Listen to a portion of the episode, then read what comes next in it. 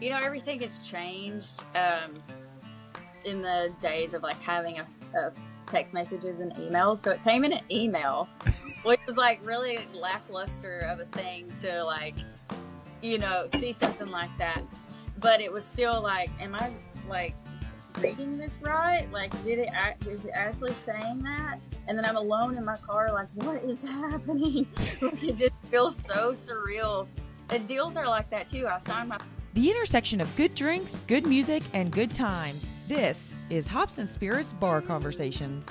Welcome into episode 150. I can't believe we've made it this long. Right before I hit the record button, I asked my wife that, and she uh, said yes, she could. but I think that's because I've had to kick her out of uh, our very luxurious studio here, live from the dining room table. Uh, but we've had a lot of fun. The ride is far from over. We got a great episode for you this week as we talk with Brit Taylor, country artist songwriter out of Kentucky and we've got just a lot more fun stuff coming up.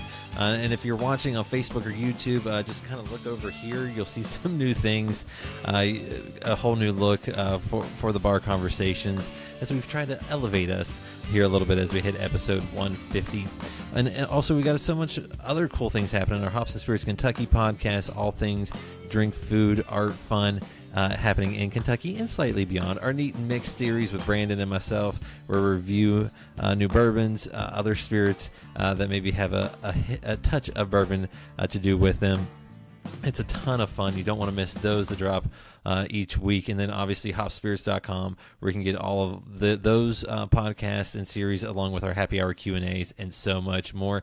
And uh, like I said last week, uh, Tasting Notes is no more. We've kind of semi-retired it and we got something new for you this week. It's called the four pack. And uh, you know what? Let's get into it. This week's four pack is new songs that I like, and new is relative here. The first one up is none other than Tanner Adell. She brings plenty of attitude, several lines that cut through for some folks on this one. She's one to definitely keep an eye out on as she's been putting out a lot more new music lately too. That's pretty good as well. Up next is none other than Boomtown Saints, Blacktop Don't. And this is fun. Uh, this song just screams summer, getting out and about. Uh, we'll have these guys on the podcast soon. Really looking forward to it because this is one of my favorite songs that I've heard in a good while. Up next is Josh Melton, Empty Bottles. Uh, as a father, this one hits me hard with my daughter. It brings back all sorts of memories, good memories of that. This is just a damn good song. And last but not least is Bryan Martin, Going for Broke. Dude is just super talented. If you haven't yet, you need to give this song and all of his other songs a listen uh, because I see big things happening in his future, and that's this week's four pack. And up next, we talk with country artist and songwriter Brit Taylor. Cheers. Did you know Hops and Spirits is more than just this podcast? Check out hopsspirits.com for our latest episode release, past episodes, interviews with interesting folks in the alcohol industry, and so much more. Just go to hopsspirits.com. Feel free to wait until this podcast is done. Joining us here for our conversation for our 150th episode, too. She's born and raised in Kentucky, living down in Tennessee now. She's a country artist, songwriter. Welcome in, Brit Taylor. Hey, thanks for having me. Well, thank you for, for hopping on, and, and I think usually I, I start out with all all my interviews with the same way. And if you're watching the video, I think you might be able to see that she has a drink with her. Got anything good tonight? I, I actually do. I got lucky and uh, found a bottle of, of Blanton's a couple months. So I decided, you know, podcast, treat myself with one of my good bourbons. I like that. I like that. See, I, I've been drinking bourbon so much lately. I was like, you know what? It's summertime. It was warm today, so I decided to. It is hops and spirits too, so I was like, I'll go hoppy side. And one of my favorite summer beers, a little garage beer with uh, with lime. I, I was like, you know what? I need something refreshing tonight. yeah. I don't know if, uh, I think I could drink bourbon all year, but I do tend to lean towards tequila a lot in the summer. now, are you a like a blanco tequila, uh, reposado, añejo? Where, where do you l- lay I there? know nothing of tequila. Just whichever one won't give me too bad of a hangover, that's the one. I can talk about bourbon all day long, but I know nothing about tequila. Well, there you go. There you go. Now, so obviously you got the Blantons. I mean, are you one that has like a little collection, or do you kind of have just a couple bottles and then rotate through? Uh, not a big collection. I mean, I keep like Makers and Woodford on hand and Basil Hayden, and then like I have a few like a few good bottles like Taylor and um, my Blanton's. So yeah, I keep a couple of like good bottles. You got a couple every day and then a couple special occasions, right? Yeah. Now, now, did you always grow up on, on, on bourbon, or, or was that a little bit uh, later on acquired taste? You know, I didn't start drinking uh, until I got to college. I think I'll never forget my first shot of liquor, and it was tequila. And my second shot of liquor, uh, I think was Jack Daniels. And then somewhere along the lines, I was like, I'm from Kentucky. I need to get this whole thing straightened out. And uh, figured out I really liked a good bourbon. There you go. There you go. I like it. See, some things just come natural to, to folks. It took me a little little longer, but I'm a Kentucky transplant, so I think that's the problem. what part of Kentucky are you in? I'm in Lexington now, and I grew up in uh, West Virginia, Okay. so not too far. Well, we claim West Virginia too, so we're all That here. is true. Well, exactly. And I was where I came from. I was in southern West Virginia, eh, although I did grow up in the northern part too. So you know, I got a nice mix of West Virginia in me. Yeah. Now, I got to ask you this story too because I was reading about this, and did you really get your very first guitar for fifty dollars because you sang a song that he requested? yeah, it was it was fifty bucks or a hundred bucks. It was something ridiculous. It wasn't a it wasn't an expensive like nice guitar, but I remember it being like a couple hundred dollars or two hundred fifty bucks or something. Um, and yeah, it was it was fifty or a hundred. It seems like it was fifty though. I don't remember exactly. I'll have to ask my mom. But yeah, I sang for the guy in the store. I was like, anything like I'm a singer. I'm a country singer, and like I'll sing you whatever song you want to hear. If we can just have this guitar for this much, this is what my mom said we could spend on a guitar. And he was like, "Well, all right, what song do you know?" And I was like, "Well, what song can you play?" And he said he could play "Landslide." So he played "Landslide" while I sang it. And afterwards, was he like, "All right, a deal's a deal"? He did, and he was so sweet and supportive and kind, and yeah, I'll never, I'll never forget that. I was gonna say, I mean, that's a that's a cool story. And what what made you kind of want to to play the guitar? Was it just because you had enjoyed singing and you, you oh, I wanted to get into that? I did not want to. I was like very just very lazy. Just wanted I just wanted to sing and perform and and I was playing piano and just always had a hard time like reading music. I wanted to play everything by ear, so I always had teachers kicking me out of piano because they're like, "You're not really reading, are you? You're you're listening and then repeating what we're doing." And I definitely was. I'm just terrible. I'm just not good at reading music. And uh but the very same guy that like kicked me out of piano um was getting ready to move to Nashville and he was like, Come in here a minute and he like grabbed me out of the hall of the Mountain Arts Center in Prestonsburg where where I was singing and he's like, Just come in here a minute. He's like, I'm gonna show you something that you need to know when you go to Nashville because he was about to leave town.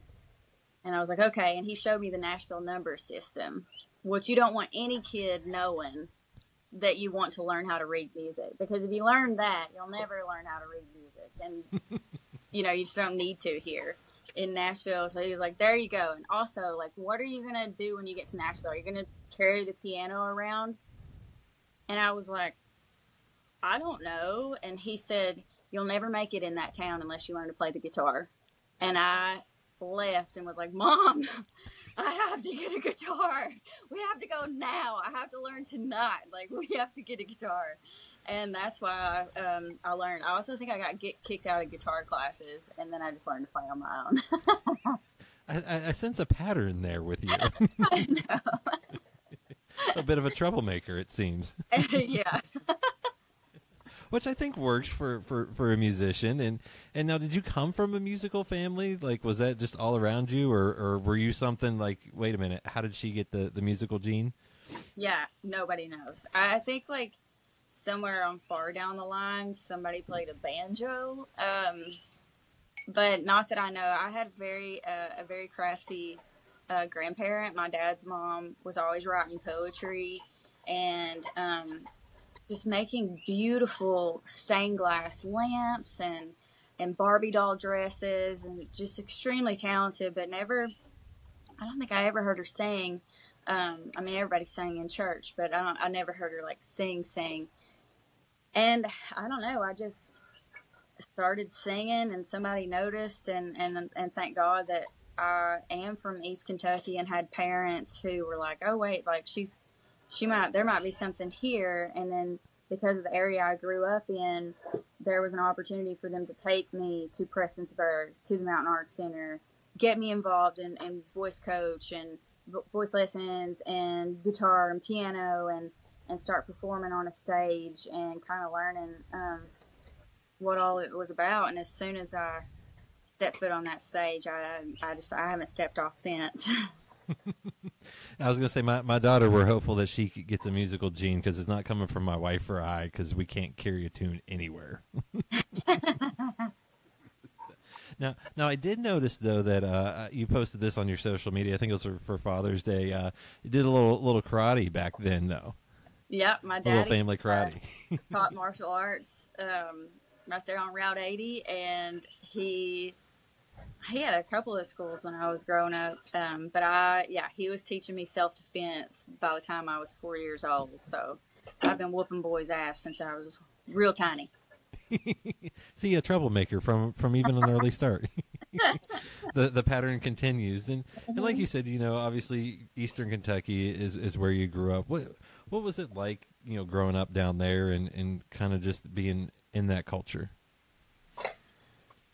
I mean, it was great. Like, I can't imagine the path that my life would have taken had I not been born and raised in East Kentucky because not coming from a musical family who didn't know how to navigate um, anything like that, I, I just I don't know how I would be here if I if I hadn't been born and raised in in East Kentucky with Prestonsburg and the Mac and the Kentucky Opry. Um, I do think that I would have had a, di- a, very different life. Well, and and obviously, like you said, there's a lot of music down there there too, and, and folks may not always realize how much music comes out of there. Who were some of your biggest influences growing up? I mean, whether that was the artist or or, or family or local folk. Oh, my all time favorite. See, everybody thinks that I'm just saying this because I'm from Kentucky, but in the whole wide world, my all time favorite is Patty Loveless, Ricky Skaggs, Dwight Yoakam, Loretta Lynn, Chris Stapleton, um, and favorite songwriters Larry Cordle. Like, they're all from that part of the state. Like, not even just from Kentucky, but they're all from along the country music highway us 23 route us 23 or you know a border county of that route. So um, the area is just drenched in insane talent. And i always tell everybody for for all the ones that we do know that made it that are famous and we love their music there's somebody just as talented on their back porch picking and grinning every weekend they could care less if we know who they are. And they're just as talented I was going to say there might be something in the water down there. I think so. We're in the bourbon. That's true too. Uh, you make a very, very, very good point on, on, on that one, and and you know, like, like you said, you know, those opportunities. Was there any doubt that you wouldn't go the musician route with being able to be part of the Kentucky Opry at an early age, getting those lessons and having all those opportunities? Was that pretty much it for you? Yeah, I never thought about anything else. It, it just didn't even occur to me that there might be another choice. Um, I definitely know that I would have been supported had I made another choice. Um, I come from a, a, fantastic family who, you know, just love me and want to see me happy no matter what I do. Um, but I never, I just never thought about it. Now, now, was there ever a moment? Because I know for for most they always see the success maybe that you're, you're having nowadays the journey hasn't always been been smooth for you. Were there ever any points though where you were like, um, eh, okay, I maybe not? Uh, five minutes ago, all all the time. I mean, self doubt definitely creeps in. You know, more so when I got to Nashville because you get, you know, to Nashville and everybody who was somebody in their hometown is really, really talented and we're all here to do the same thing, and it's it can be really intimidating when you first get to town, but when you realize that you know everybody's in it together, and um, you see people rise together, like you know Lainey Wilson right now, her and all her friends are rising up together. They have been writing songs and busting their butts for the past seven, eight, ten years are all rising together. So it's just a matter of getting here and figuring out who your people are. But yeah, and then you see stuff like that too, and you can start to doubt your own path. And it's really you got to have that tunnel vision to keep um, your focus on your own path and be happy for your people um, that are rising and know that your turn's coming.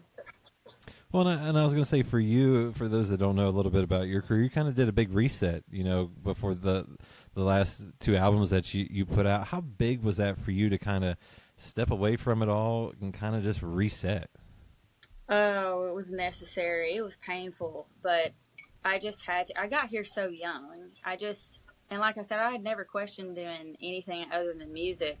Um, but I also hadn't questioned what that looks like for me. What kind of music do I want to make? I knew I wanted to make country music, but there's so many variations of what that can look like. And I was 17 when I got to town, and I went to school, and then I signed that a publishing deal, which is really today is really hard to get. They they're just a really hard thing to to get. So I was really lucky, and but in that process of, of being so young and signing a deal with people that had had so much success and, and putting so much trust in them always that they, you know, knew better and that I should just listen to them. I just never really thought about what I wanted to do and what kind of music I wanted to make. And so I caught myself on this path of, you know, having a great time and and making music but not the music that I grew up on, not anything reminiscent of Patty or the people that I that I loved and, and the sound that I wanted to carry on and make sure you know that sound lives on in my own new and fresh way and i just had to step back and, and quit it, it all and, and reset. Well I'm, I'm guessing that had to be a scary time. It, hindsight it looked great. It, it worked out but I, am sure during then it, it was like what am i what am i doing at times? Yeah. Yeah. It was terrifying. It was my only i was also going through a divorce uh, and he was you know, the one that had the real job. And here I am quitting my job that might not even last for another year, you know. So it was definitely terrifying, but you know, I picked up a mop and a and a duster and figured it out.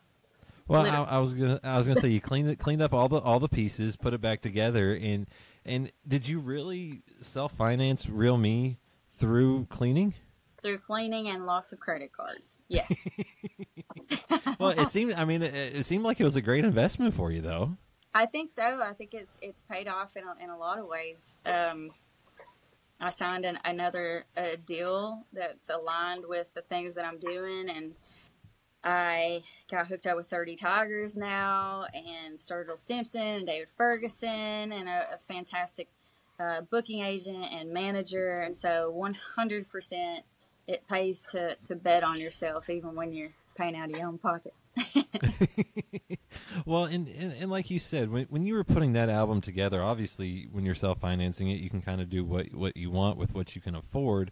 What was it like to put that album together? You know, because it's a great album. I love. I think my favorite one off that's "Back in the Fire," that kicks it off. I mean, what what was it like to be able to put that one out? Um, I don't know. It was it was so much fun that I forgot to be afraid. it was just like you know I I did this all on my own. I called all the people and thank God that they worked with me and and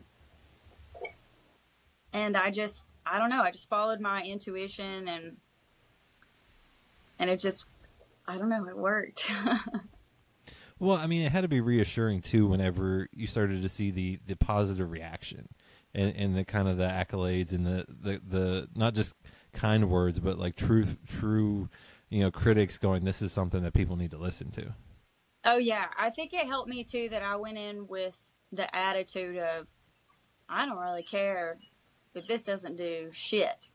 This is me following my heart and soul and the path that I was meant to take here. I made all these decisions. I made all these calls. I put all this together. And at the end of the day, I'm proud of this. And I'm proud that I took a chance on myself and bet on myself and invested in myself. And at the end of the day, that's all that matters. And if people like this, that's awesome. But that's just a, that's just the icing on the cake. That it, so whatever happens, happens. I was just really proud of the the project I made, and so everything after that was just a big old surprise. and good surprises at that. I, am guessing. Much. I remember waking up, um, you know, after Spotify updates their their playlists, and you know, there are things that I wanted, but just didn't really know if if it was in the cards for somebody without a label or major distributor, and and uh, but Indigo, I really wanted on the Indigo playlist, and I, I, was like, if I get on that, then I've done something right. You know, I just loved it, and but really just didn't think much about it. And uh, I woke up after they had posted, and I checked my phone, and I had an email that was like, "Your song's been added to Waking Up Ain't Easy has been added to the Indigo playlist," and it just blew my mind. And it was that moment that I was like, maybe I'm not done here yet like maybe maybe this might work out for me. Yeah, and that you, you get to tell tell more more stories and and what, what's it like for you when you, you get to tell those stories through through songs? How does that process work for you? Is it you know going back to real life experiences, experiences of others, or just some ideas? Yeah, I think you know all my songs have some sort of connection to me in my life or somebody that I know. I don't I have to, as an artist, be able to relate to what I'm doing, um, or it just doesn't feel right to me. I usually just don't get attached to the songs that I don't relate to, that I can't find a connection to. And so it's really fun to be able to share stories like Waking Up Ain't Easy because that was a very personal um, story of mine. And, and I wrote it in in the most universal way that I knew how because I did want people to be able to insert their own stories in, which they have. And that's been really cool to connect with people on that level. And then, you know, with the new record in Kentucky Blue and especially Rich Little Girl, I get super excited when when there's other women that are like, Yeah, Rich Little Girl Well, and and I, I was gonna say, you know, did you always want to be a songwriter too? Because I, I think I read that that you were trying to write songs for as long as you can remember. Yeah, I, you know, when I was a kid, I never thought that I would be a songwriter. No, it it started out with just singing songs that I loved, but I would get really emotional about these songs, even like as a four year old kid riding in a car uh, with my family to Myrtle Beach, you know, on vacation, and my dad looks over at me and I'm crying. And I was sitting in the front seat with my daddy because I'm daddy's girl, sitting in the shotgun seat. My mom and brother napping in the back on the drive there. And I'm crying. And my dad's like, honey, baby, what's wrong? And I was like, daddy, that man in the song, his baby won't come back to him. And my dad called me baby, so I'm just wondering if that's the only thing kind of connection that I could think of that would make like a four or five year old cry. I was like, why won't his baby come back to him, daddy? Why won't it? Why won't he come back? It's such a sad song. And it was the Sam Cooke song, "My Baby's Gone and She Ain't Coming Back," and uh, so I've always had a connection to lyrics. It's it's something that I can't I can't listen to music and focus on anything because I'm focused on what it's saying. And then when I was 13, um, I just wasn't good at school, so I just assumed that I wouldn't be a good songwriter. I wasn't good at English or writing. I was didn't get great grades. I like passed, you know, I just scooted on by as good as I can, no matter how hard I tried. So I just assumed it, that I wouldn't be good at it. And then I was 13, and a song landed on me, and it just flowed out of me, and it and it was structured like every song I'd ever listened to. It just had a, an accidental verse and then a chorus and then a, there was another verse and the melody came to me and I, I will never forget that moment or where I was and what I was feeling and, and songs still kind of just hit the best songs still really hit like that. Well, I, I mean that like like you said, the, those connections to songs, whether it's fans to yours or, or yours to others is is something that's that's really cool when you can see yourself in them. Yeah, definitely.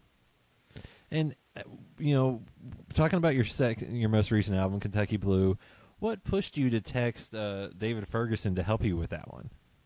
Um, I just met with a few producers that I felt like didn't really get what I wanted to do, and I didn't feel like. And I was also just terrified to get back into a trap of doing what everybody else wanted me to do. So, being just a little stubborn and aggressive, I was like, I don't want to work with these people. I am just going to text Ferg. Like, Ferg knows how to make a great country record. I don't know why we haven't done this already. And because I just met Ferg um, when I kind of switched gears and everything, but I got to know him throughout that. Um, and learn more about him and what a legend he is and just like one of the last like legends those outlaw guys that are just so talented. And so i just texted him and i was like i don't know why we haven't made a record together. Like um, will you make my record? I don't want to make a record with these other people. Like how about me and you go into the studio and we do this together? And he was like well what about me and Sturgill do it? And i was like oh okay and I just texted him. I was like, "Are you shitting me right now? Like, I can't handle this, okay?" And uh, when I got home, he called me and was like, "All right, uh, Sturgill's in." I was like, "What? What?" I just kept thinking, "Don't get your hopes up, Brit. Don't get your hopes up." Like, because there's just been so many times I've gotten my hopes up and just got shot back down. But man, when Ferg and Sturgill say they're going to do something, they do it. And, and what was it like working with those two two on the album? It was it was perfect. It was amazing. I uh, wish I could go back and you know do it over and over again because I feel like I learned so much and I feel like I was super quiet during those sessions because I was just watching in awe of everybody and everybody's creativity and just knowing that I was in the room with such legends that you know this is the kind of thing that goes down in in country music history, and just it was just a really cool moment. And you know when when folks get to listen to Kentucky Blue, what did, were you hoping that they would take away from it? I that they would feel connected to the songs, um, that they would be able to listen and either connect uh, with an emotion or be able to escape their own emotions. Because I think we do we listen to music for one or the other um, and that they'd hear where I came from, where where I grew up, and feel connected to me too. Now, now, my, for some reason, I like the first song on both of your albums. Like those are like two of my favorites right off the bat because I love "Cabin in the Woods." What's what's one of your favorite songs? I know you're not supposed to have favorites. It's like kids; you're not supposed to have a favorite, but we all do. Um, so, what's what, what's like your favorite song on that album? Um, you know, Kentucky Blues is one of my favorites, but Rich Little Girls, it it's been my favorite from the start, and it keeps growing on me too.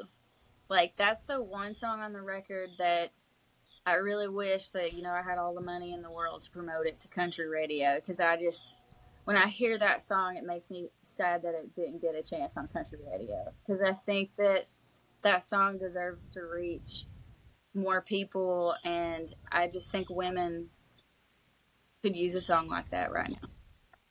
Uh, that, that's a, a, a, very good point, and I'm guessing if that's a song you love, then you probably just love getting to perform that one one too as well. Is there any other songs that are just fun to perform because for whatever reason they either get the crowd going or get the crowd emotional? Yeah, uh, everybody likes "If You Don't Want to Love Me." That one's a blast to perform. We get I let the whole band like take a solo at the end, and we just kind of rock out at the end and get the crowd singing along with the ooze, and uh, that one's always a lot of fun. And and you know, speaking of getting perf- to perform, you got to perform at the Opry. What was that like? Oh my gosh, it was a dream come true. I tell everybody if if there weren't videos and pictures and people there that witnessed it, I would have sworn it was a dream. It didn't happen. It wasn't real. Uh, but it was real. There's videos and pictures and people to prove it. And uh, it was all it was a whirlwind. It's like I don't. It's like getting married. It's like a big wedding. It's hard to remember it all, and it's all so special, and it just goes by too fast. What was it like when you when you got the call to, to perform? Was that another moment? Like, are you shitting me? Like, is this true? Are you really gonna let me do this? yeah, it's so it was so uh, you know everything has changed um, in the days of like having a, a text messages and emails. So it came in an email, which was like really lackluster of a thing to like you know see something like that. But it was still like, am I like reading this right? Like, did it act, is it actually saying that? And then I'm alone in my car, like, what is happening? it just feels so surreal. And deals are like that too. I signed my publishing deal on my phone. Like, you don't go into like this big fancy office and sit at a table with everybody and sign deals anymore. You're like signing them on your phone. And I signed my 30 Tigers deal in line at a Willie Nelson concert on my phone. It's it's just the, the it's the strangest thing. technology takes away of the fun of a few things, right? but it's still really fun because it's like this is hilarious. This is crazy. Well, and and you got a story to, to share uh, as well, and and I also love to. Uh, I got to go to Railbird, uh, you know, last month, and or yeah, earlier this month. I don't know. Time time flies uh, around my house. And uh, what was that like for you to be at that festival? Because not that long ago, uh, you know, a couple months before that, you were in Lexington as well, but you were at the Burl, which is a slightly smaller venue. yeah, uh, man, I was really shocked when I got on that bill. Like, it's kind of the same thing as my, you know, my first record, and trying not to have any expectations. I've just been trying to stay really level headed. And, you know, there's people out with a lot re- more records than me that have been doing, you know, this thing a lot longer than me. And it's my first time with a booking agent. So, like, it's okay when you don't get on the big, big posters and your name's in the tiny, tiny, tiny print. And then I saw that and I was like, oh my lord, like, this is, this is cool. All right, maybe, maybe it's working. well, I mean, to, to, to, to expand on that point, you know, Zach Bryan, he was on the Burl stage in a mid afternoon slot at one point, you know, and then he was headlining a couple years later. Things can happen pretty quick. Yeah, they can. Anything's possible. And and what's it been like for you to get to perform festivals, whether it's like Railbird or just uh, other ones, and kind of do that versus maybe touring and so forth? Because they're obviously two different different uh, things. Yeah, there. This is like my first experience getting to do um, festivals like this, and it's and it's so much fun. And you're right, it is a very different vibe going from club to festival, but they're they're both really fun. Like I played a, a festival with Mike and the Moonpies this past Friday, and then we played a, a club or a barn. It's a club that's a barn, or a barn that's a club, one or the other. But um, it was fun going from a festival to a club and the difference and um, the festivals are fun because you can see everybody in the clubs you kind of can only see like the first few rows so it's always fun getting to getting to look at everybody and and uh, sing to people well and then uh, do you ever when you get to go to some of those festivals get to also you know check out some of the other acts too Oh yeah, like we saw my, our buddy Miles Miller, um, who just made a record with Sturgill we got to watch him play. We got to watch all the acts. Um, at Railbird, it was a, a, little tougher to get around, and we were doing like podcasts and like stuff like that. But I did get to catch Ricky Skaggs, and I mean, I've I've watched Ricky a handful of times, and he's just he's so great. I usually don't bother people like that. Like I don't ask for pictures. I don't like talk to them. I'm just pretend I didn't see them, so I don't have to bother them. Uh, but Ricky was like walking towards me, and I was walking towards him, and I couldn't even go a different direction because it would have been weird. I can't not walk. I can't walk past Ricky Skaggs and not say something. And so I then I just like I love you. I love you. That little fangirl moment. I listen to you all the time with my Apple and I have every one of your records. And I'm guessing he loved it all. He did. and I even asked for a picture, which embarrassed me, but I totally did, and I'm great. I'm very glad that I asked Ricky Skaggs for a picture at Railbird. so so next time you're out and about, don't don't don't be afraid. They're they're just like you. They're they're good people. That mo- at least most. Yeah, yeah definitely. I'm just uh, I'm never afraid that anybody's going to be rude or anything. Just more of like man, I bet everybody's bothered them today. You know, I want to bother them too. that's fair. That that's fair. And you know, as as you know, Kentucky Blue is is you know still kind of young. You know, like I said earlier this year. Um, are you? Is it just more promoting that the rest of the year? are you back in the studio doing any anything fun? What what what are you allowed to tell me at the moment? Oh, I got all kinds of secrets I'm keeping. Um, have because I don't want you to get in trouble with your uh, you know all your people. I know I'll get phone calls as soon as this comes out. I have been in the studio um, working on some stuff, and not sure when that is gonna come out, but um, the rest of this year we'll be finishing that up, promoting Kentucky Blue, and you know, still touring it and trying to introduce it to to more and more people. There's so many people that you know haven't heard it yet. I play shows all the time. They're like, "Oh, I haven't heard of you yet. I don't, I don't understand how I haven't heard this record yet." And um, so it's really fun uh, when new people get to hear it, just figuring out how to get it out there. Well, I was gonna, I was gonna say that it's got to be fun to share that and, and, and, make new fans, and I'm guessing that's what you're, what folks can expect the rest of the, the year is you to be trying to make more fans. Mm-hmm. Yeah. And then for those that you know are listening very closely to the podcast, you can tell Brit is outdoors. She's kind of maybe out in the country. I've heard frogs. Okay. Dogs chew on a toy over here. Blue, come here, get into picture, buddy. so. So, uh, am, am I correct that you got a couple acres out down there in Tennessee that you kind of have a little farm? Yeah, just a little over three. Um, most of it's wooded, so it's not too too tough to take care of, and um, I love it. I was gonna say, I mean, how how important was it for you to kind of have a little slice away from the big city? Oh my gosh, it was so important. I've lived all over in Nashville and Murfreesboro, and when I found this house, it was like, okay, this is meant to be. Like, and I still feel that way. Like, it's not a fancy home by any means, but the way I talk about it, people just assume it's like, like this big, like fancy, elaborate woodland home, and it's just like a tiny little thing in the middle of the woods, you know. But it's mine, and it's um, I don't know, it's just so peaceful out here, and it's it's really cool. I love going to Nashville, and I love leaving Nashville. like both equally just as much to get back here. And and now it's even more fun too coming off you know a five day or two week or three week um, tour getting to come home in the peace and quiet in my garden. Like we came home to tomatoes and zucchini and squash and um, so it was it was just really fun. I was gonna say so you have a green thumb then? I have a green thumb when it comes to flowers. My husband is better at the garden, like the food part of this, and the herbs and the cooking. And well, it's a good team. It's a good team. Yeah, but I, I'm like I'm the flower girl.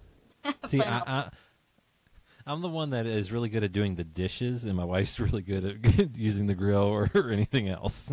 nice. so, and then Take, obviously, oh, go for it. It takes two.